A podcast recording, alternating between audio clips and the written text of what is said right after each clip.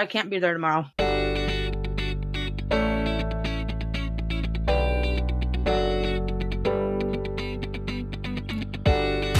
Welcome to the Barely Saved podcast, where we have the discussions real Christians don't have. Here's your hosts. I'm Caleb. I'm Black Cherry Soda. I'm Mike. We're all hosts here, Dan. Say what? I thought I was a guest. We're all hosts here. No, we don't. We don't do guests. Maybe I don't know. We're we're playing around with the format. Me and Rebecca recorded the animal story yesterday. I don't know why, but when you when you were like, well, dang, you, you like we're all hosts here. I don't know why, but the first thing that came to my mind was a nickname this girl from college gave me, which was DDTCM. It was Dan Dan the Christian Man, and I don't know why, but I thought. She was not a Christian at that time. We met like first week of college, and she was like, "You're so Christian. I'm gonna call you DDTCM, Dan Dan the Christian Man." I mean, that's fair. I like it. So that so if I need to introduce myself, that's that's how I'm introducing myself as a host today. Is Dan Dan the Christian Man?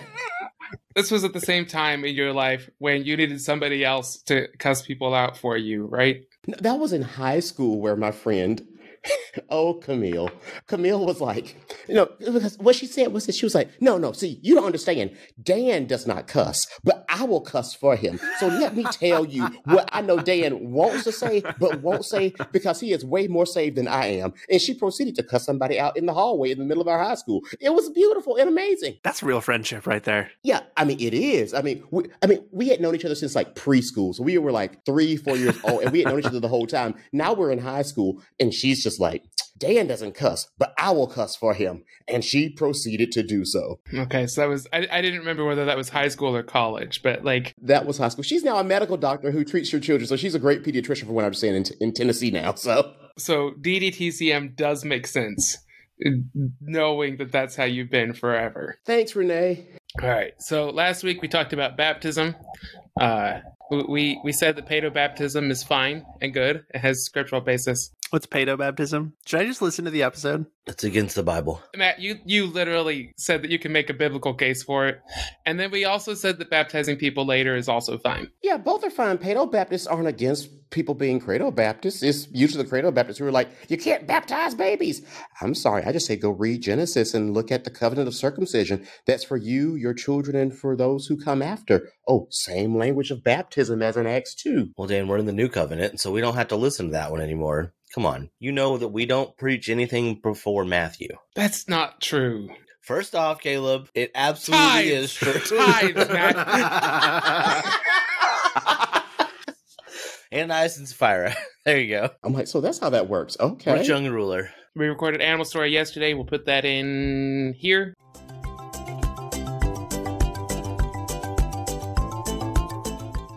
Yeah, so I I saw this and it, and I like laughed at it. I laughed at this headline, which then I felt bad um that I laughed because it just wa- it seemed like something that it should be satire, and then it wasn't. so dog shoots and kills his owner, 32, in a freak hunting accident. Kansas authorities say, and I like fully like laughed out loud, and then felt really bad because you know that's not something that we should laugh at.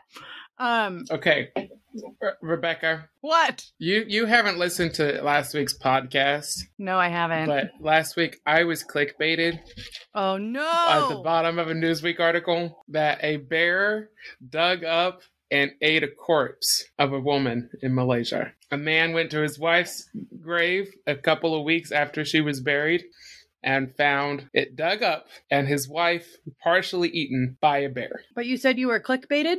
I was clickbaited because I saw the headline. Oh. We were on an article about a drunk bear raiding a convenience store. Much funnier. Yeah. Okay. Well, this is, mm, I don't know if this is better because at least in that article, the woman was already dead. And in this instance, the animal actually killed his owner. Yeah, the victim was reportedly sitting in the front passenger seat of his pickup truck when his dog stepped on a rifle in the back seat. I, I do, like, uh, okay. Why was the rifle not more secure? Like, this is one of those things of like common sense gun care that I mean, I grew up with as somebody who grew up with hunters and with hunting and guns all around. And like, I don't understand. Yeah, like why why was the safety not on? Why was there a loaded gun in the back seat of your truck? Why would you have it with your dog? Yeah, like There's a million questions here. how how was it angled that it ended up I mean, the dog could have like bumped Moved it? it, though, yeah, right? that's true. like the angle whatever, it doesn't matter what the angle was. The dog was in the back seat, like the angle can move. That's true. It's just I, But the bullet struck the man. He called 911. oh wow. He oh wow, he called now? I missed that. As far as I can tell, I don't see anybody else listed here. Who else would have called 911? Within minutes of the 911 co- I mean, was there anybody else in the car with him? Not just as far as I can tell, it's just him and a, a dog. Okay, wait, but the guy's name was Joseph Smith? Yes, that's not an uncommon name. No, I just I'm just sorry. That's not funny. It was just I just yeah, the stock of the gun was in the back seat and the barrel was lying on the console facing the victim. Stepped on the trigger from the back seat, struck Smith in the back. Yeah. I don't know, Rebecca. It's a very sad story. It is. I I feel bad. Um This is supposed to be the light-hearted, mildly humorous Okay, part, I have- I have a better show. one. I have a better one that was a human. It was a it was a related that a, a hunter was is recovering after shooting himself while fighting off a grizzly bear in Wyoming. So I think uh, I think all parties are alive. All right. Well, hopefully, yeah. Let's. Yeah, that was just that was just sad. Let's just scrap that whole animal story. I'm gonna cut it and I'm gonna put it at the end. So this is a, a, guy a guy named Lee was hunting with his son and they were attacked by a grizzly bear. And um I guess in the Rock Creek area um in Wyoming. And so he he pulled out his handgun and fired a bunch of rounds and I guess one of them hit himself in the lower leg. So that is less you know, less of an injury that is life threatening, although n- painful. Yeah, but the the headline: Hunter recovering after shooting himself while fighting off grizzly bear. No, it's a 65 year old man, so not exactly a young gun. Helped his father onto a horse. Wait, there's horses involved? H- hold on. They did not write this story in a good way to give me a picture of how this went down in the order it went down. He was attacked while hunting with his. Well, like, where did the horses come from? It didn't say They, they, had were. horses with him. it didn't tell them that. It doesn't say that in the beginning. It just says they helped him onto a horse. It didn't say in the beginning that there was a horse. Well, yeah, but they were hunting, so you should assume they have a horse with them. I do not assume that. Well, if you shoot a grizzly bear, how are you going to carry I've that never, thing out? I've never gone hunting with a horse. I'm just saying. I've gone hunting on foot and in a truck and on an ATV. I've never gone hunting on a horse. I mean, the horse and the ATV are roughly equivalent in my mind. I mean, I would prefer a horse. Person, I mean, I'd prefer I'd prefer the ATV. Less likely to get attacked by a bear. Well, I mean, okay, fair. But in my area, I have less. I I, I don't have to be concerned with grizzlies as much. Um. So uh, apparently they helped him onto a horse, and they met up with the rescuers. They turned on their like SOS thing um about 9 20 p.m it doesn't say like when he like when he was attacked Yeah, look. So he got on the horse, was taken back to the drainage area. Then he was taken on a UTV back to the ranch and then flown to the hospital. So really what we're finding out is that they had all of the options for what kind of recovery vehicles. And they said, "You know what? We don't know which one to use, so we're going to use all of them. We're going to use a horse, we're going to use a UTV, and we're going to use a helicopter." That's that's what I'm seeing. Okay, so the bear ran away. They're trying to find him.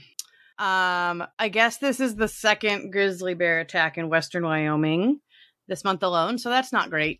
Um, because apparently two college wrestlers were also attacked in mid-October. That's unfortunate. Grizzlies are not something I would want to encounter. Yeah, no, I I agree. I would not want to encounter a grizzly bear. Now the question is, would you want to encounter a drunk Himalayan bear? That's I mean, the question. It depends on how drunk, because I feel like its level of like physical acuity to being able to like do anything to me would be directly correlated to how drunk it is. Mm, that's fair.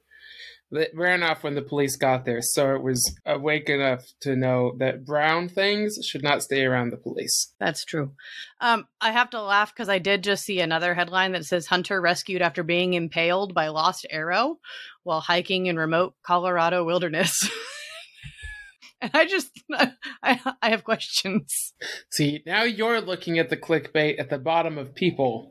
But at least it's People magazine and not Newsweek. First off, Newsweek isn't that bad of a place to get fun animal stories. That's true. Second off, my original news story last week I found in the original newspaper, but it didn't do a good job of explaining. And Newsweek did a better job of explaining. So That's also fair. now the whole getting the, the corpse getting eaten part entirely Newsweek. I was clickbaited. It's it was fine. There are a lot of things with that article that I would do differently, though, such as thing number one: explain why the horse is there. Was the horse their Right. horse? Why? Yeah. Did they just find the horse? Was the horse also Did attacked wo- by the grizzly bear? like, is the Did horse he have okay? a special whistle that the horse, like the goats in Thor: Love and Thunder, where he just did the whistle and the horse came? I like how you went to Thor: Love and Thunder. I went to Shanghai Noon, and the horse where Jackie Chan's the making all the noises. Yeah. Yeah, I just prefer the idea of the horse screaming with the guy on it that has his leg shot after being attacked by a grizzly bear. Right. Like I wanted that picture. Um I I just I feel like that's what I really want more details about is how exactly did the horse get there? Exactly. We need to know these things. Also, I feel like the Facebook link does a better job of telling the story. Like, I mean, it's all the same info, but it's uh, not rewritten stupidly. Ah, okay. It's the original thing that somebody at People People magazine clearly what they did was they went, "We cannot plagiarize this." And so they just rewrote it in their own words. But they still do not explain the horse situation. No, they don't. Onto a horse. That's it.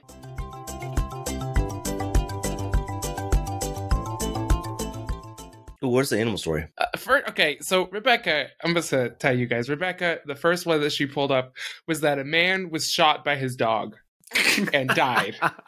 Um, he left a hunting rifle in his car, and the dog stepped on the rifle and shot him in the back. And he called nine one one and died. That was her first story. Okay, and I said that's too sad. The guy dies shot by his dog.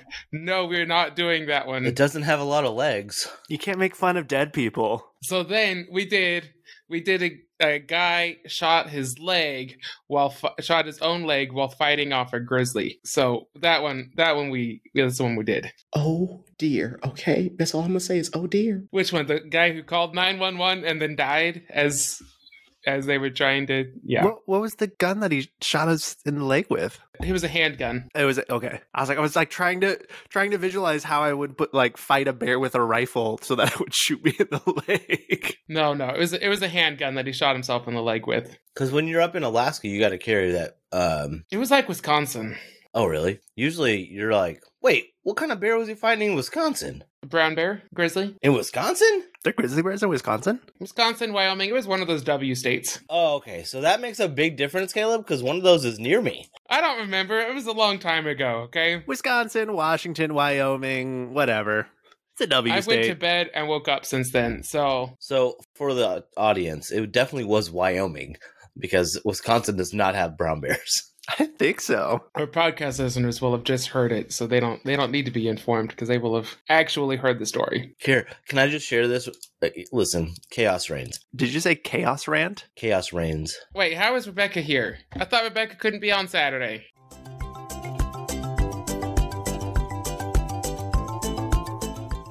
Well, she doesn't have a microphone. I can tell you that much.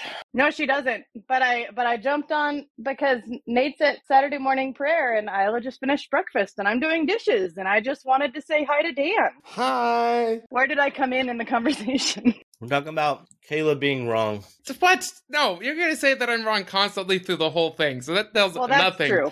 We're just about to start actually talking about uh, communion and why the Assemblies of God is wrong. Or also known as why Caleb is wrong. I do not hold that position for the record. Actually, I don't think I hold the position that the Assemblies of God is wrong, but I think that the Assemblies of God position is insufficient. I'm just gonna go on the record and say memorialism is wrong. If it's just straight memorialism, I think memorialism only is wrong.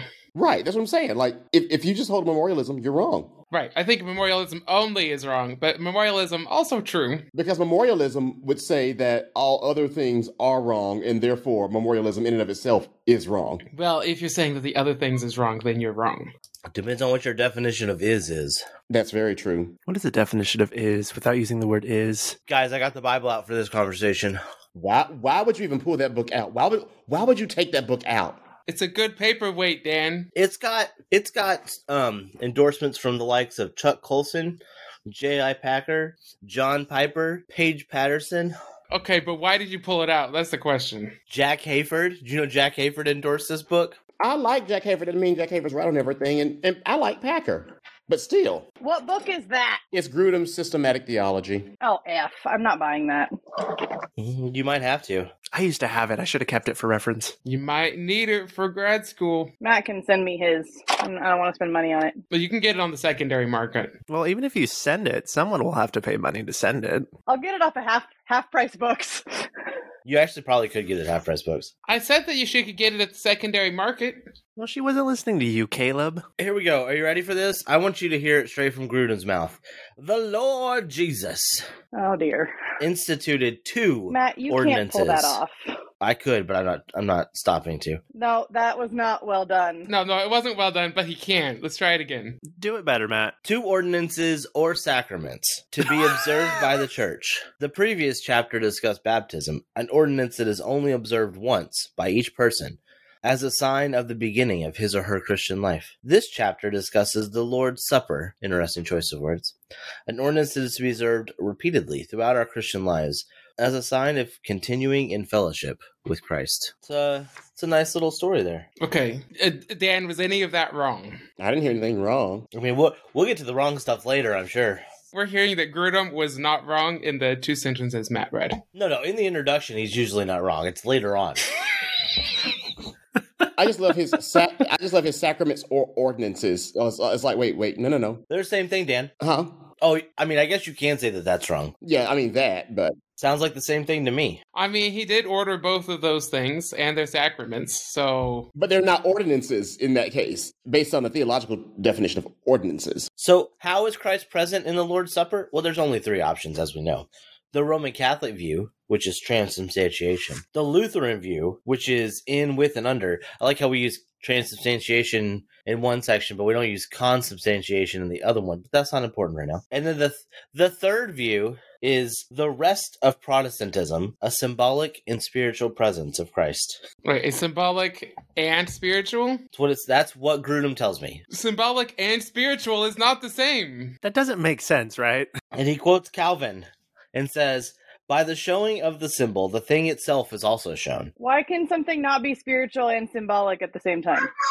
We'll get there. For unless a man means to call him call God a deceiver, he would never dare assert that an empty symbol is set before him. And the godly ought to, by all means, keep this rule, whenever they see symbols appointed by the Lord, to think and be persuaded that the truth of the thing signified is surely present there. For why would the Lord put in your hand the symbol of his body, except to assure you of a true participation in it? So wait, so so now Calvin actually summarizes the entirety of all like Protestant thought. Yes. Yes. 500 years of Protestant thought right there. I don't understand the problem. Boom. Done. Did you not know that Johnny C was the mouthpiece for all the Protestants? I had no clue. Which is why, of course, all the Baptists, all the Anabaptists who uh, fancy themselves Reformed are Credo Baptist. Yeah, because he spoke for all of them. Right. Calvin, one voice. On the whole Calvinist thing, one of my favorite things is, you know, when I meet somebody who's like says that they're a Calvinist, and then I say, "So you're a Paedo Baptist, right?" And and then they're like, "Well, well, no." And it's like, well, that was like a really big, important thing. Like if you go read Institutes, that's like a huge chunk of it is why Paedo Baptism is the right thing, which I found convincing. Not only that, but um, when you stop and think about it, if you're gonna go to Calvin, let's everybody start praying the Hail Mary too. Absolutely. All right. I'm actually picking up the real Bible now. As we know, based on the AG Bible, No, it's, that's not the AG Bible. You know that the AG has a better systematic theology book. that one might actually be required reading at AGTS. Which one? What the the AG systematic theology book? One hundred percent guarantee it will be. Some of these chapters are well written. Is it literally called the AG Systematic Theology book? No, it's just called systematic theology, but it's a bunch of articles written. By that who? doesn't sound like a very systematic compilation of. No, it is. It's a systematic theology. No, it's a systematic theology of the fundamental truths of the assemblies of God. Let's just be upfront. Correct. That's all it is. It's the fundamental truths argued. I'm like, uh, okay. Some of the sections aren't bad. But the entirety of all systematic theology in the assemblies of God are condensed into the 16 fundamental truths. So you have all the theology you need right there. You know, that's really why we'll never actually completely redo the 16 fundamentals because then we'd have to rewrite all of the different textbooks that are only based on those 16. That's right. Here we go. Ready? This is uh, in Bible Doctrines, a Pentecostal perspective. When Jesus said, This is my body, and this cup is the new covenant in my blood, he meant that the bread and wine represented his body, given in death, and his blood poured out as a sacrifice on the cross. Well, it depends on what the definition of is is. That's literally, that is the exact wording of this book. And there's a footnote. Would you like to hear what the footnote is to, to provide justification for that? What is, what is it? Roman Catholics teach transubstantiation, the belief that the bread and wine by a miracle become the actual body and blood of Jesus, giving only the appearance of bread and wine. So they adore the bread and wine. Lutherans and many Anglicans, parentheses Episcopalians, teach consubstantiation, the belief that Jesus is actually present in a substantial way with the bread and wine. However, this is my body and in my blood are metaphors.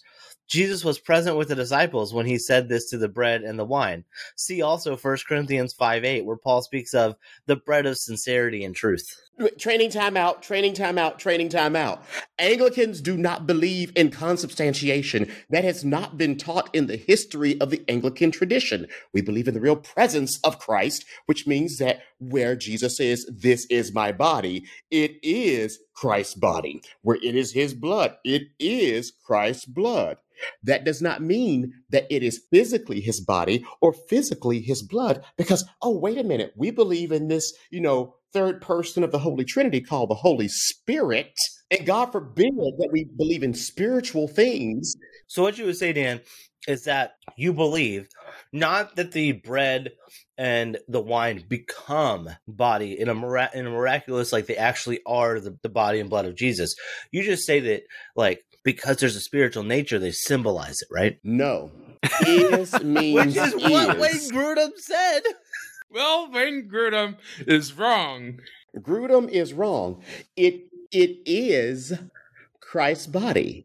It is Christ's blood. I mean, even Paul goes so far as to say, like, is not this a participation in the body of Christ? Is not the cup we bless a particip- not a participation in the blood of Christ? I'm sorry, but here's the thing: if it's not really Christ's body and it's not really Christ's blood, why are people dropping dead? And then why don't why do why do all these, especially memorialists, like, let's go to the Baptists and Pentecostals for a moment. If it's not really Christ's body and blood, then unbelievers drink and eat up and have snack time with Jesus because there's nothing that's going to happen to you because you know what?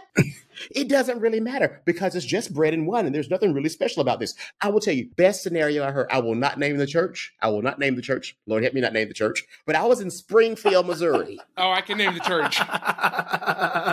And literally, this minister, he looks at me and I'm sitting on the front row and he goes, This is just a piece of bread. And he glares over at me. and this is just a cup of grape juice. And I thought to myself, yeah, that's the problem. You got grape juice, not wine like Jesus did, but that's a whole other issue.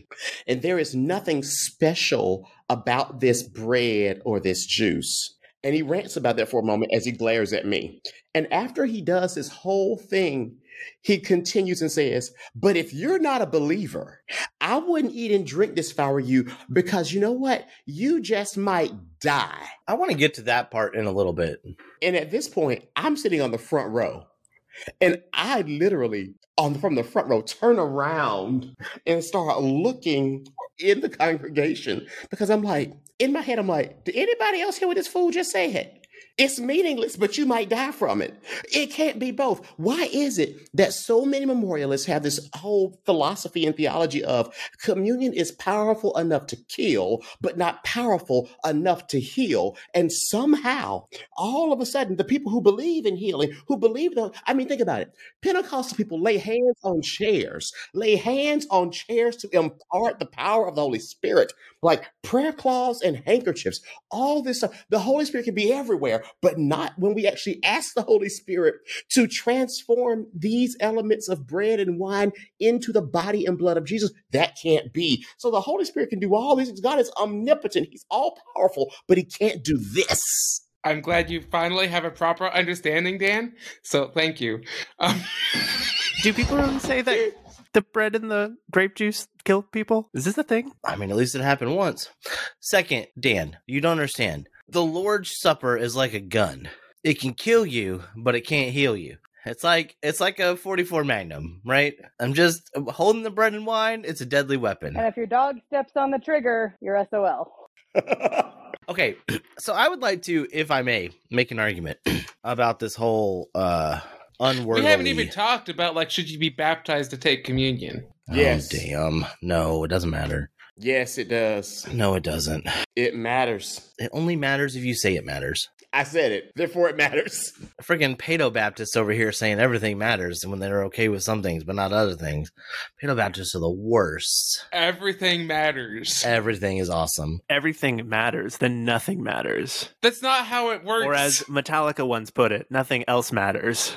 this everything being awesome doesn't make nothing awesome. I believe it's nothing really matters. Anyone can see. Eh, Listen, I just don't think that we serve a God who is bound by the rituals, even if he put them in place. And so, if someone wants to take communion and be and commune as part of the church prior to baptism, I'm not, uh, I can't be opposed to that. Where did Dan go?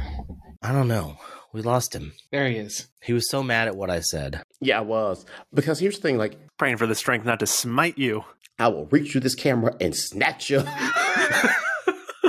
You're dead to me.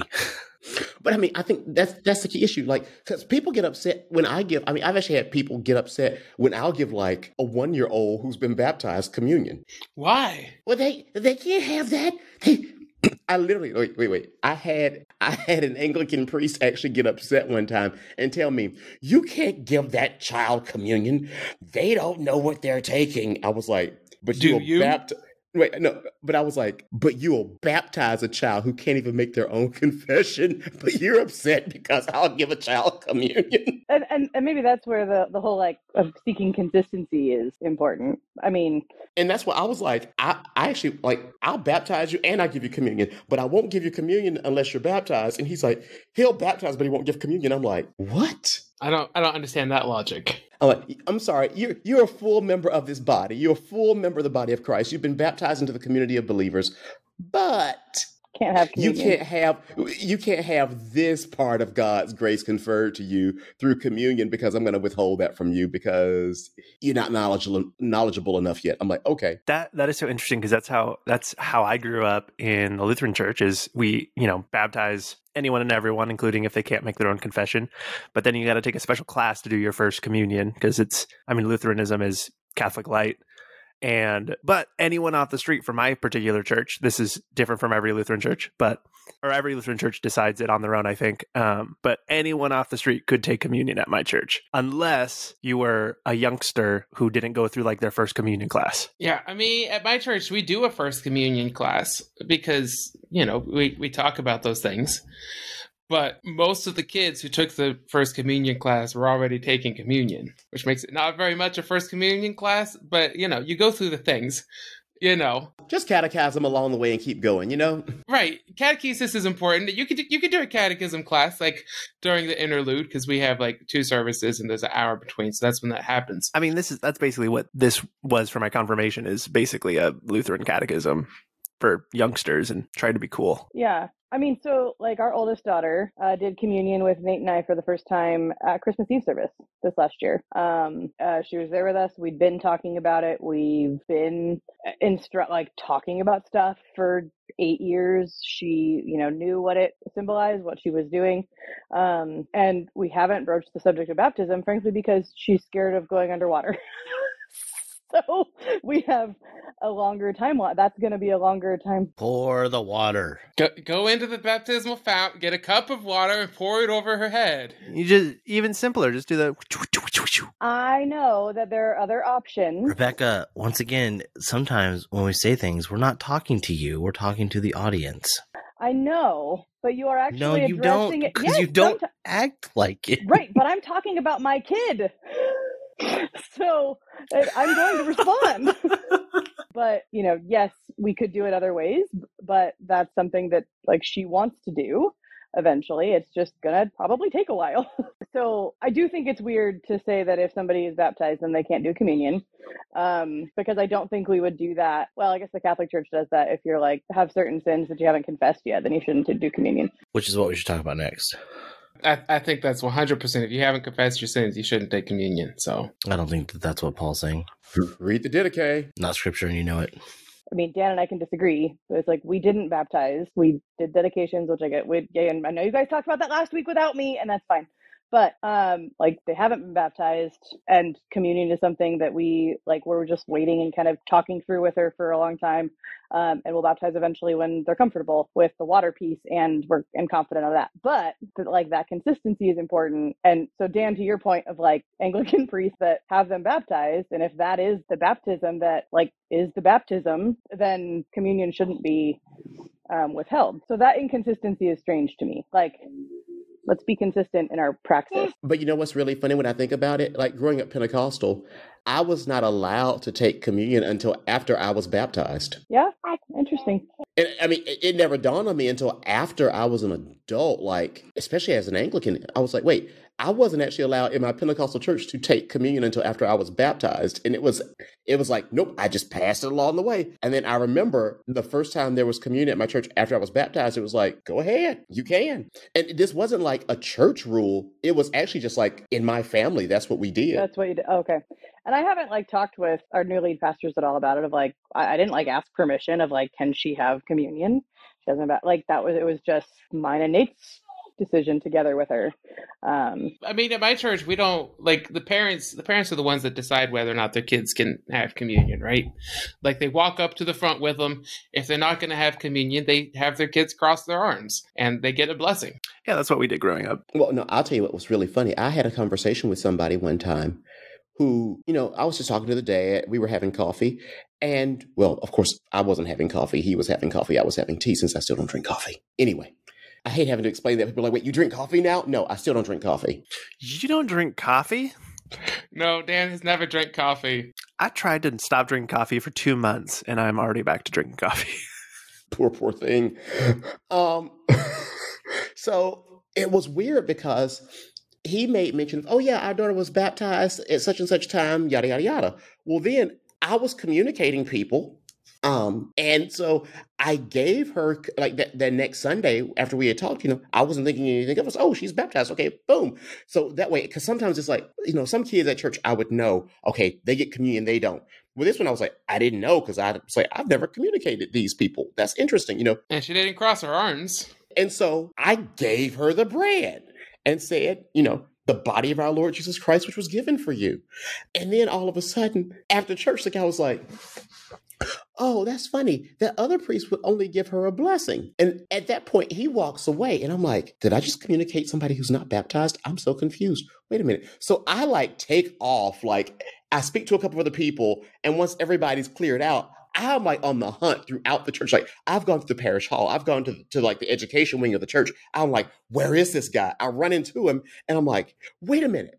I thought that you clearly told me the other week that your child was baptized. And he says, yeah. And I said, wait, so your child is baptized. So, so you're a Paedo Baptist, but you don't believe in Paedo communion? And he goes, you know, my wife and I have never had a discussion about this.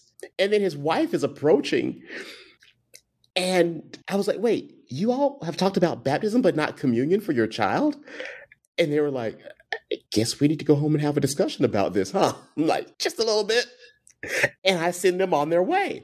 But I was like, oh, wow. Like, what is this? But unless, I mean, unless you're like taught it, especially somebody who didn't grow up in the church, like it's it's not unless it's discussed more regularly. Like it's not something that you'd think of unless you're like super involved in ministry or the church in most Protestant denominations. Like it's it's not like taught when to do that or or to have the discussion.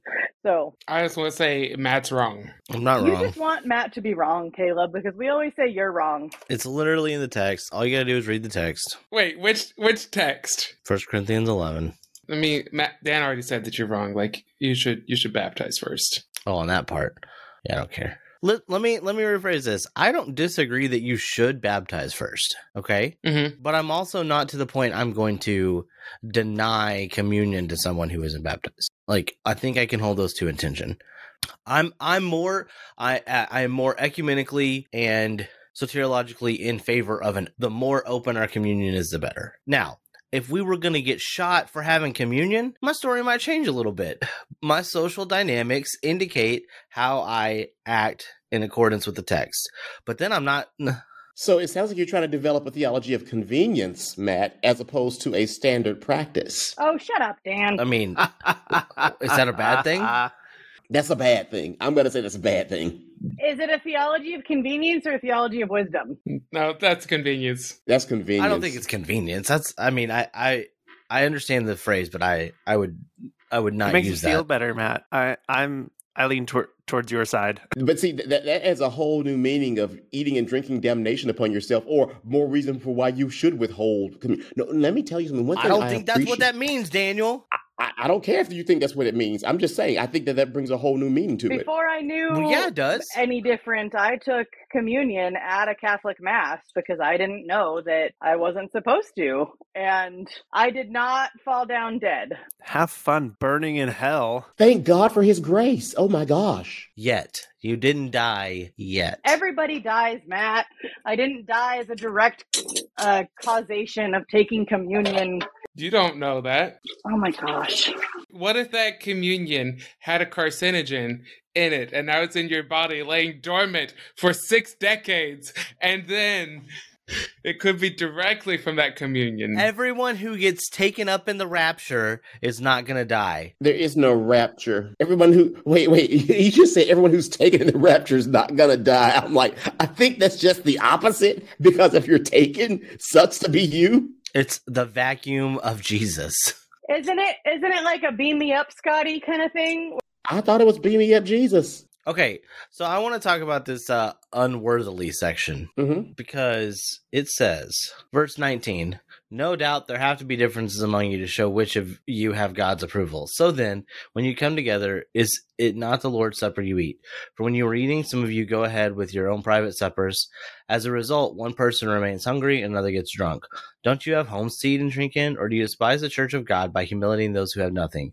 What shall I say to you? Shall I praise you? Certainly I cannot. Then he tells them what to do. So then, whoever eats the bread or drinks the cup of the Lord in an unworthy manner will be guilty of sinning against the body and blood of the Lord. You ought to examine yourself before you eat the cup. Those who eat and drink without discerning uh, the body of Christ eat and drink judgment on themselves. This is why you're all sick. Uh, if we're more discerning with regard to ourselves, we should not come under judgment. Nevertheless, when we are judged by this world, blah blah. So then, there's our sandwich of uh, hermeneutics. So then, my brothers and sisters, when you gather to eat, you should all eat together. Anyone who is hungry should eat something at home, so that when you meet together, you may not result in judgment. So the entirety of this unworthy manner section is not about your personal relationship with Jesus, but it is about how you eat the meal with regards to the body. Right? Dan, are you saying you never heard that preached any other way in a Pentecostal service? Like someone saying that you might Oh, I've heard it preached that way, but you keep arguing with me saying that's not what it means. And I'm like, I've never said what it means, yet, but you're still arguing with me that's not what it means. And that's what I'm like, what are you talking about? I mean, he did a whole thing last week telling me that I was wrong about baptism, and he fully agreed with everything I said about baptism. So, well, it's because I couldn't actually disagree with you because Emily was there. Oh, don't do that. What do you mean? Don't do that. Don't don't put that on Emily. You did your own thing. No, no, because normally I would have been the one arguing. Oh, okay. I didn't get to make any sort of an argument because it was we were in explainer mode most of the time. right. We could not argue. I could not come on and argue credo baptism like forcefully against Caleb because Emily was there arguing for credo baptism in at least a minority position. So I couldn't argue with Caleb the way I thought I was going to get to because I was like, well, I can't do that now that Emily is here. I can't I can't like have that level of intensity with Emily. So I just had to shift gears. It wasn't bad. I think it was a great podcast. That was a great podcast, but he couldn't he couldn't tell me I was wrong because we we were in explainer mode the whole time and never got into the you're wrong mode. But now we can get into the you're wrong. That's right. I think that you are correct that you never said that. But I think that there are always overtones of unworthiness being like again, if the bap let's say that baptism is required. Like let me just give you that piece, right? Some would say that this unworthiness is if you are not baptized, you are unworthy as Paul puts it. And I don't think that that is an accurate representation of Paul's language. But nobody's saying that that's the unworthy piece, at least not from my position. I think that you are not making that argument and that's true. Yeah, but I also am not making that argument. That's not even the Anglican argument. The, the the issue of the issue of not being baptized has nothing to do with the unworthiness piece because the unworthiness piece only applies to people who are part of the body. Right. And to say that and to say that you are not baptized would mean that you are not considered as you have not been baptized into Christ. You have not been baptized to be a community member of the church. Therefore, that doesn't even apply to you. That's the whole thing. So, so let me give you a prime example. I, I read this a couple of times throughout the year, normally during the first Sunday of Advent, at least, and then moving into Lent. It's the exhortation for like for the Anglican Church. It says, "Dearly beloved in the Lord, if you intend to come to the Holy Communion of the body and blood of our Savior Jesus Christ, you must consider how Saint Paul, in his first letter to the Corinthians, exhorts us all diligently to examine ourselves before we presume to eat of that bread and drink of that cup. For as the benefit is great if we receive that holy sacrament with a truly penitent heart and lively faith, spiritually eating the flesh of Christ and drinking his blood, so that we might be made one with Christ and he with us, so also is the danger great if we receive these gifts unworthily. For then we become guilty of profaning the body and blood of Christ our Savior, and we eat and drink to our own condemnation. Therefore, judge yourselves, lest you be judged by the Lord. First, examine your life by the rule of God's commandments. Wherever you have offended, either by thought, word, or deed, confess your sins to Almighty God, and with the full intention to amend your life. Be ready to make restitution for all injuries and wrongs you have done to others, and be ready to forgive others who have offended you. For otherwise, if you unworthily receive Holy Communion, you will increase your own condemnation. Therefore, repent of your sins, and or else do not come to God's holy table. And I mean, th- there's more to it, but I think that that summarizes it well. That paragraph actually is talking about your interaction with other people. Yeah, and but I I think Paul is being more specific than simply your interaction with the body. I think he's very specifically talking about what's going on in communion. Now, that being said, I think it is an unspoken thing. But how can you how can you actually I'm going to get there, Dan. Okay, go ahead. Go ahead. I'm saying it's an unspoken thing that you're as again, you we have to we have to not think about our communion services as it were and go back to what does a communion service or a, the Lord's Supper look like for Corinth, right? It's after the it's after the meeting um it's may it's you know everyone else all the standard buys have left and the body is here the those who have been baptized and we're not afraid to let stay for our uh, baby cannibalism feast right Oh my gosh.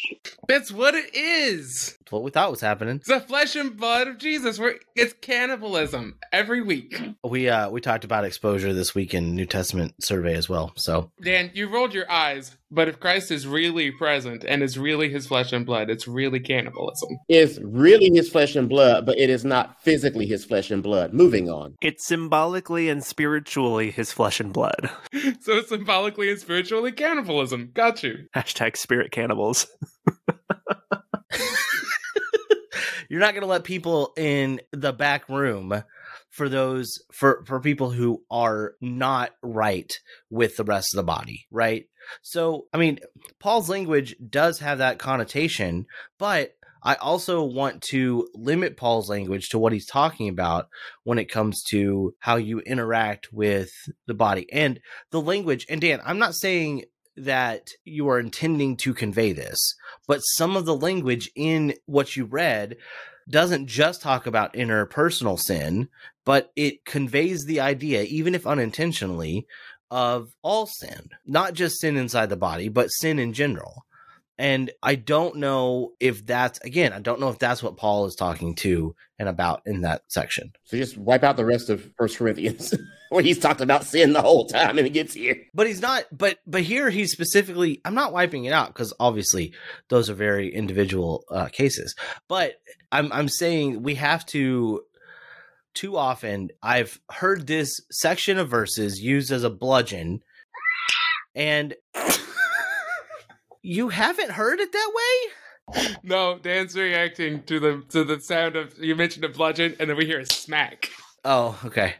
I I missed that. Too often it's been used as a bludgeon, and so it's hard to uh to think of it any other way. But see, okay, I'm I'm just going to go here because I think here's the thing. And I, I told a friend of mine this a couple of months ago because she's like, well, Paul's just, and I was like, no, no, stop. And she stopped. I said, I need you to stop for a moment. You are, you're all upset about what Paul said. I said, but you're really not upset about what Paul said. You're upset about how people have misused and abused Paul, but you need to take Paul for Paul. I think yes. You need to so and so yeah, you you are reacting to like I'll, I'll say it this way. You're reacting to a, a a clobber passage in so many ways for communion. But the issue is you have to let go of your baggage of of Paul with that and you have to move forward. And so you can't just read into you can't read into Paul what other people have said. Right, but you also can't ignore what other people have said when you're reading a passage from the Book of Common Prayer. But I can read that passage and I can be fine with it because the thing is this. Yeah. Well, yeah, you can,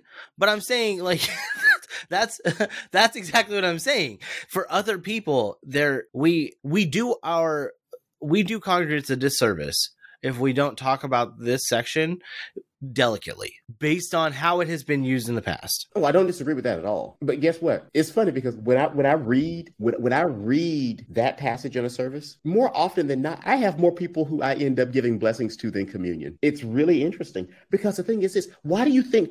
Okay, so if you've been to a liturgical service, you have the peace, right? Mm-hmm. Like the peace of the Lord be always and with your and hey, you greet one another, you give them the sign of peace. I hate that so like much. Not not a kiss in these days, especially not with COVID and all that good fun stuff. But here's the key issue: the whole purpose of the peace is to give. It's not like a hey, this this is not like the liturgical version of the meet and greet time in church. Like that is not what that is. Kind of seems like it. Oh, but it is. But when you actually stop and look at it, the whole purpose of the peace is that you make reconciliation before you come to the Lord's table. Think about it. Like it, at least within our liturgical order, no, like you have already confessed your sins before God. You confess your sins before Almighty God. Let us greet one another with a sign of peace. Right. And so now the whole issue is you make peace with other people before you come to the Lord's table. That's the whole purpose. Well, I don't disagree with you, but as you know full well, in many liturgical services, it is simply the liturgical meet and greet time. Like if if it was practiced the way you're speaking of it,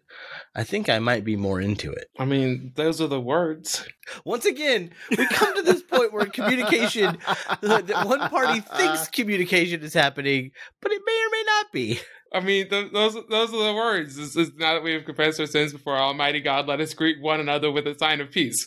Like those are the words. So does that mean I go up to everyone and just just Yes, Right to literally, them? that's what they do. Literally, at our, lo- that's what I- at our local Lutheran churches. They just, Yeah, peace. I hate it so much. I would rather have a meet and greet time. Would you rather just people come up and hug you, Matt? Listen, uh, over this, absolutely. like it is, I hate it so much. It's my least favorite time. So the other controversial thing with communion is when should you take communion? Not like should you be first communion, but like how often? Because me and Dan do communion every week, at least once. That's fine. You can be overachievers. And okay, Dan, th- here's the real question. If you're in multiple services in the same day, should you take communion each time or should it only be one? That I think is the real question. That's the real question. There's people I've seen that disagree. And there's people that have said you shouldn't celebrate with multiple services in a day. And I'm like, I don't understand. Can you overdose on Jesus? Right. Yes, you can overdose. Trust me. Oh my gosh. Only if you're using real wine. Yeah, the correct way. So I know people who I know people who do this. Like, if they're not the celebrant, then they'll only receive once. But like, if I'm celebrating, I am obligated to receive because before I communicate others. So it's like, what do you do with that? So it's all about function. So me personally, I receive if there are multiple services, I receive each time if I'm serving in that service. And by celebrant, that's the person who just leads communion and for, for Anglican, right? Yes. Because I I'll, I'll receive every time that I'm in the service because like otherwise you're walking up there and it's weird. Like because we do our kids service, you know, they leave and then they come back for communion. Right. And so if I'm in kids church, I usually have attended one service and then I'm in kids church the second service. And so that I'm there for communion both times. I just receive both times because Yeah. I don't think that's an issue. Right. And I know some people would like want to scream behind hearing that, but I'm like, you know, it's just like, okay. But on one level, and I, I need to do more research on this, but I think that that is more of a Roman issue of it's a sin if you receive more than once. Okay. And I'm like, according to who? I asked Bishop Steve, I was like, what's what's our, what's our policy on this? Like, is it okay to do more than once? And he's like, yeah, just take every time. It's easier. So There's less thinking involved. Thinking is really hard. So you guys do communion every Sunday. Yeah. Why? Actually, when I was in the Assemblies of God, I um transitioned our young adult community to communion every Sunday, and um it was interesting. Why would you do it less than that, Mike? I have no idea. I have no strong opinions on communion, to be honest. This has been learning. I've been learning a lot. You're a weak communioner. I I am a weak communioner, uh, very much so. I just haven't read a whole lot about communion or listened to a whole lot of ideas. So this has been great, and I've learned that Dan is probably right, Matt's probably right, but Caleb is definitely wrong. what? Got him. wow. Hook, line, and sinker. But but here's what happened. Everybody now, and I remember now, I was in a traditional classical Pentecostal context with this. There were people who were upset that I would offer communion more than once a month because then it's no longer special and da da da da da and all this craziness. And they're like, "Well, you're not making it special anymore." And I said, "Well, maybe we should only sing songs once a month, and maybe I should only preach once a month, and maybe we should only receive like offerings once a month. Then, like that way, they'll be special when we do them, right?" I say, and and does that that like eh, you know we have to save it so it stays special? Is that kind of from the idea that like it is Dane? It's a gun. is it like from that like this? Listen, if I was a betting man, I would say it had a lot to do with uh, the frontier nature of many churches in America. Right. I, I I would say that you're absolutely correct. What does that mean? Frontier nature. So, uh, if you have a church in Dodge City, Dodge City, Kansas. Kansas, yeah, there we go. Um, are you going to be able to get grape juice or wine inexpensively once a month or what every week? Like, are you going to be able to? But also, if your your preacher is only there once a month because he's a circuit preacher, but you gather every week and sing songs and somebody reads the scripture, but you only have like your pastor there once a month, you only do communion once a month. When the pastor's there, And I think that that's really where it came from. I think it's, it's it wasn't about resources. It uh, as far as like bread and wine were concerned, it was more so a case of you only had your clergy there because your clergy were out, and so they would rotate through, and so you would have communion when the clergy came. Hence the once a month thing. But when you have clergy on a consistent basis, people were like, "Well, we've always done it once a month, so I guess we do it once a month." And it's like, no, you didn't have a priest present to actually like do what they do. Whoa, hold on there. I'm gonna need you to calm down with that priest language. Elder. You didn't have an elder. tell him he's wrong, Dan, because you can't. Huh? I said, tell him he's wrong because you can't. he can't because priest is just a shortened form of presbyter, which is just the elder. So he could 100% tell me I'm wrong. Priest is short for presbyter. Yeah, it, it was it, in the New Testament sense. It was just a butchered form. Thank you, Germans, of like a, of presbyter. No one has ever said thank you to the Germans. So yes, the priest is just the it's just the presbyter. It's just the elder. Oh, I didn't know that. See, this is just learning learning day Yeah, no. with two that's- wise men and Ca- Caleb. Sorry, that's the last joke. I don't know if I believe that that's the last joke, but I'm I'm here for it. So then, does a priest, presbyter, or elder need to be the one leading in communion? Which tradition are you in? What do you mean by leading? I'm asking in general. Being the one to break the bread, pass it out, and lead prayers. So I don't think so. I would say yes. They're the ones that celebrate. They're the ones that bless it and do all the things. But deacons, deacons also distribute the bread and wine. Yeah, I mean, like, in like, I'll use I'll use a lay Eucharistic minister. But do deacon? But deacons do the No, no. yeah. That that's the question I have. What just happened? I've faked b- breaking bread in my hands. No, only priests. Yeah, I I would feel weird about that happening in a non-priestly setting. But I also don't think it's a requirement for Eucharist. So, as much as I like high church things, low low church Matt is right here. like we just gotta, you know. low church filth. It's always a priest that does it. Um, but I don't know. I, I think that I wouldn't have an issue with the deacon doing it personally. Well, but the deacon can't actually consecrate anything. That's the whole reason why you have a priest. Right. Well, I, I just think that deacons should be able to consecrate things. Like that's that's a weird line, but The question is, Dan, do you need to consecrate it? Yes. well, I know you think that. That's why you're Anglican. I'm like just me and the whole history of the church, you know, whatever. priesthood of all believers, we can all do it. That's not important right now. No. Oh, see, let me tell you something. See, that, that's one thing I, I don't like people jumping the priesthood of all believers. And I have said this in a sermon. It's amazing how people jump, it- like when they want to disagree with the priest. Oh, yeah, it's the priesthood of all believers. The scripture is clear. We're all priests, Dan. Yeah, the scripture is clear. We're the we're the we're all priests. It's the priesthood of all believers. Blah blah blah. I say it's amazing. You want to use that as a weapon against priests, but when it comes to the responsibility of that priesthood, oh no, you're the clergy, you're the priest. Blah blah blah. I was like, nah, we need to get rid of this double standard crap. To be clear, I'm not having a double standard because I also think that all of that responsibility is on everybody.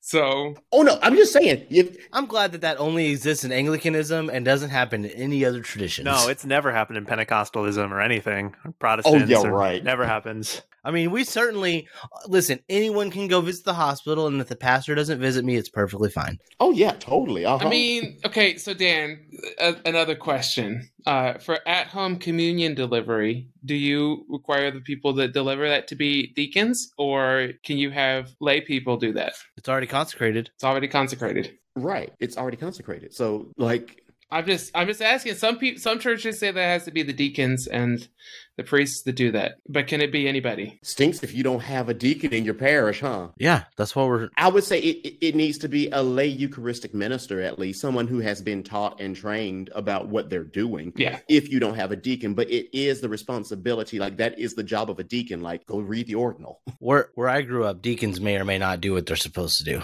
Wait, where you grew up, deacons weren't ordained clergy, so It's not important right now, Caleb. uh, no, I think that that's entirely the point. That's the entire of the point. Yeah. So, Mike, to to your question specifically about the consecration piece and things like that, this is where you are going to get a bigger breakdown um, amongst those of high church and low church Right. persuasion, right? So, if you, the, that's just probably the biggest break between the two. Is what what constitutes the Lord's Supper? It's like the. Do you have that meme available, Caleb? The uh the alignment chart for con- uh, communion. No, I don't even know what you're talking about. Oh, you don't? Oh, gentlemen. Dan, you've seen this, right? I'm sure I have. I've probably seen it, but I don't know what you're talking about. All right. It's uh Can I consecrate this for communion? A guide to getting kicked out of seminary. Oh my gosh, I've I've not seen it, but I need to send the link. Bread and wine. So here, here though, once I did communion with a carrot because they didn't have gluten free bread available. No, no. Uh, I mean, okay. Speaking of gluten free bread, a couple weeks ago they ran out of regular bread, like in the little tray, and there was only like three of us left. So I got the gluten free communion, and that bread was so much higher quality. I was like upset by the regular bread that I have every week. I was like, man, that gluten free communion was so much better. So You know it's made with potatoes, right? yeah, At least the can that we use. So yeah, it's, it's it tastes like a potato chip in it's so, so good. It was so good for communion bread. It wasn't. It was like See, that's the good stuff, man. You're not supposed to have a good time taking communion, Caleb. Yeah, it's supposed to be the cheapest wine available. Suffer as your Lord has suffered. I'm I'm looking at this and I'm definitely an ingredient purist um all the way. I'm def uh, structure neutral like I could see that and structure purist but all of the other ones absolutely not. Oh, I, I'm pure ingredient radical, structural radical. Let's go. Mountain Dew and deep dish pizza absolutely not. Yeah, I'm all for that. I also really like the hard cider and corn chips. You could have at least went with grape soda. Like if you did grape soda and pizza maybe. I could you could make that argument but Mountain Dew Mm-mm, absolutely not. Bread and wine. Uh, although I, I don't like how they use body maybe any carbohydrate. What do they mean by carbohydrate? Because technically carbohydrate is just sugar, uh, sugar structure. So pop rocks and Coke is also available in the radicalness. Yeah, no. So I'm all for communion with pop rocks and Coke. I do grape. I do I do some form of a grape and bread. Does the wine have to be grape wine or not? Sorry, that was a dumb question. Does it have to be red wine? Strawberry wine. Um, And I think white wine's fine. So the thing is, uh, again, if you are not a, if you're not high church, you're probably going to tend lower on this scale because you don't see a con- the consecration as necessary. No, that scale is insane. Nobody nobody is gonna say hard cider and corn chips for communion. Okay. Nobody nobody is gonna say that. Pub churches might. I don't know. Tomato juice and cornbread? No. Caleb, I think you, I think you are in a bubble that you don't know about. One, two, again, it's the consecration piece because that's just not a thing for low church people. I mean, I know that it's, the consecration piece isn't. And low church people are church people too. Yeah, they love Jesus just as much as you do, Caleb. I didn't say that they don't, but I've I've never seen anybody argue that. I've seen people joke about Mountain Dew and Doritos, but I've never heard of somebody actually doing it. Well, challenge accepted. I can't even argue with you on that because you're here going to Lutheran churches and your unbaptized daughter takes communion, so I can't even. That's right.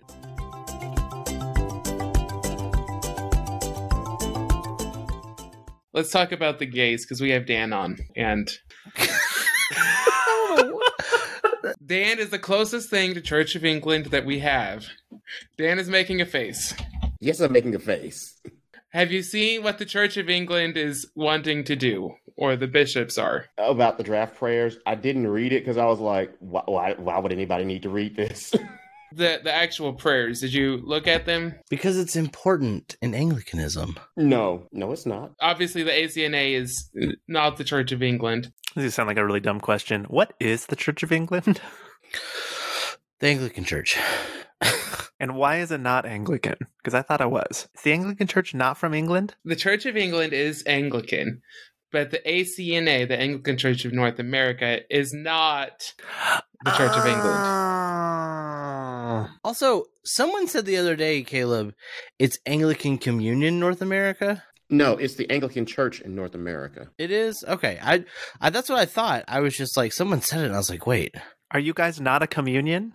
A province in and of itself cannot be a communion because they are not in communion with any other provinces. I. I understand the concept, which is why I was confused when the person said it. But I was like, wait a minute, and I had to think about it myself. But why are you gonna? But why are you gonna question the Anglicans as opposed to the person who said it? Caleb's like Anglican light. He's not even ordained yet. That's true. I'm not ordained. I, no, I'm I'm definitely Anglican light. That is that is correct. I am confirmed Anglican, but I've not done anything beyond confirmation. That's okay. I'm Pentecostal light. Are you even Pentecostal though? Yeah, I do the tongue thing, so I guess. Oh, okay. Not gonna make any jokes right now, but I need you all to know there's a ton of restraint going on right now. Okay, ton of restraint, and you're welcome. I mean, but Angli- Anglicans speak in tongues. I'm gonna have to. I'm gonna have to say speak in tongues too. So your point, I'm like, so does that make you Anglican? Yeah, I mean, yeah, yeah. Don't don't be saying the tongue thing. what you're you're upset that Anglicans do the tongue thing? Like, is that not the right language? No, I did not say that. No, I did not say that. So it would seem that you need to be consistent with scripture. You need to be consistent with, okay, what, what are we doing here? It's sort of like how even even when it comes to issues of tradition as Anglicans, and I think this is where I prefer, and, and thank God I'm an Anglican rather than a Roman, when it comes to church tradition. Um, the tradition of the church cannot violate scripture. Yeah, And so, as an Anglican, I would say I am engaged in the tradition of the church and embrace the tradition insofar as that tradition agrees with Scripture. Mm-hmm. If there is a break between tradition and Scripture, I must default to Scripture because Scripture is the ultimate and primary authority. So, my thing is if the prayer book includes something that actually has what's the word I'm looking for? Yeah, if the prayer book includes something that actually violates Scripture, then I'm not going to I'm not going to touch that. Then you know I'm I'm not going to embrace that because I'm now working from a position of saying this overrules scripture and i'm like can't do that just can't do it Right. I I agree. I, I think I think all of us agree that like you, you can't go against what Scripture says. Um, which is why what I think they did here is interesting. mm-hmm They've made it very clear that this is not marriage. This is not holy matrimony. Holy matrimony is only between opposite sex partners. Like that's very clear here. Um, and at the same time, like the the language that this uses is always the language of friendship or devoted friendship, which I think is going to make everybody, well, not everybody, but it's going to make a lot of people mad. And like, is it wrong to have a, is it wrong to have a devoted friendship? With benefits? Well, the benefits are the issue. And is, is a prayer of a devoted friendship is blessing that. Is that also a uh, endorsement of the benefits? If so, that's problematic. and that's the thing. For some, it's can you even say so here's the question. Can you even say that it's being honest? Let's just leave it at that. This it goes to those people who I, I saw this online once where um what is the standard ag church planter response to having someone who is lgbtq ask if their church is affirming. Let's go get coffee. Right. But but see this isn't a even let's go get coffee thing. This is a oh yeah we're, we're gonna say this but we're gonna do like it's not even honest Right. So I I saw someone post and I don't remember where I saw it, but they're like, "Yeah, listen, if if you ask a pastor that and they say let's go get coffee, they're not affirming and you just need to stay away." Right? Air about this that is attempting to appease Mm-hmm. but failing to appease on either side. Yeah, like I, I think that all of these, like, because I've read through all of the prayers, all of the things, all of the blessings, and if that's if these blessings accurately described what was going on in the relationship, like I see no issue with that. It's a prayer of a prayer for companionship. Gracious God, who taught us to love through your Son, that love is the fulfilling of the law. Give grace to your servants, N and N, that they may be companions and joy and comforts in the troubled times through Christ Jesus our Lord, who reigns in, the unity of the Holy Spirit. Like, I think that's a fine prayer if it's just that they're companions and not that they're friends with benefits, right? Like, that's hence the, dis- the dishonesty of the whole thing because we all everybody knows the prayer is fine. That's a good prayer for people who are like, you know, like we used to have Pentecostal women who would go on the mission field as life partners and they would go and do that together. And I think that's like, we, we have that long tradition of that is Pentecostals of people binding together as Right. same sex I know people who couples, but there's no sexual overtones connotation along with it. They're people who are committing their lives to one another in the service of the gospel. And that's a different thing than what this is. Right. It's it's i think it's i think it's dishonest as to what the prayers are. The language doesn't reflect what's happening in the in the relationships. And so if so if you cannot pray a prayer sincerely, I don't care how well the prayer has been written, it's not a real prayer. It's a lie before God. But but aren't there some in the uh Anglican church who are affirming? in the church of england Yeah. Yeah, there are. But but here's the thing though. Then what you move into though is what let's let's go back and let's look at scripture let's look at tradition let's look at the formularies when you look at scripture tradition and the formularies once you move to that status within your mind you are no longer conforming to the combination of those three things which are the standards of anglican theology So then you have to become Episcopalian. Is that what you're saying? Well, if you're in the U.S., that's what, what you do. Like you just we have two Anglican churches. What is a formulary? I don't know. Dan using fa- fancy English words. No, Dan, it, that's that's pretty much where I am on it. Like I think that the prayers would be fine if if that's what they were, if that's what they were for, but that's not what they're for. I guess the real question is how long until the Church of England just becomes affirming? Well, I would say overall it is. That's why you you have like the Anglican Free Church and things of that nature. Like there are groups like you have like you have groups that are actually So so then let me ask this question. Are is this prayer specifically for those who are not is it written for those to recite who are not affirming and those who are affirming would instead just marry the people? Well, not in England. yeah, different framework. But yeah, so basically to answer your question cuz I did I did hear hear what you said, Mike. Formularies are just basically like sets that are laid forth for religious ceremonies. They are the yeah, like, you know, the the prayer book, the ordinal, the so all of these things prescribe like formularies Oh, because okay. when you look at like a lit when you look at a liturgy, the liturgy actually contains theology. Mm-hmm. I thought it was just a bunch of boring prayers that you just recited and really didn't have any feeling in it. All right. Well, Dan, it was fun. Uh, No, it's been great. we'll have to have you on again sometime. Maybe when you're not jet lagged. Always appreciate it. But yeah, no, thanks so much, you guys, and looking forward to connecting again soon. Thanks for listening to the Barely Saved podcast. Make sure to subscribe using your favorite podcast app. You can find more episodes, links, and show notes and merch at barelysavedpodcast.com. And you will delete that line. I will delete which you line. You will delete that. What Matt said? You, huh? Yes, you will delete that.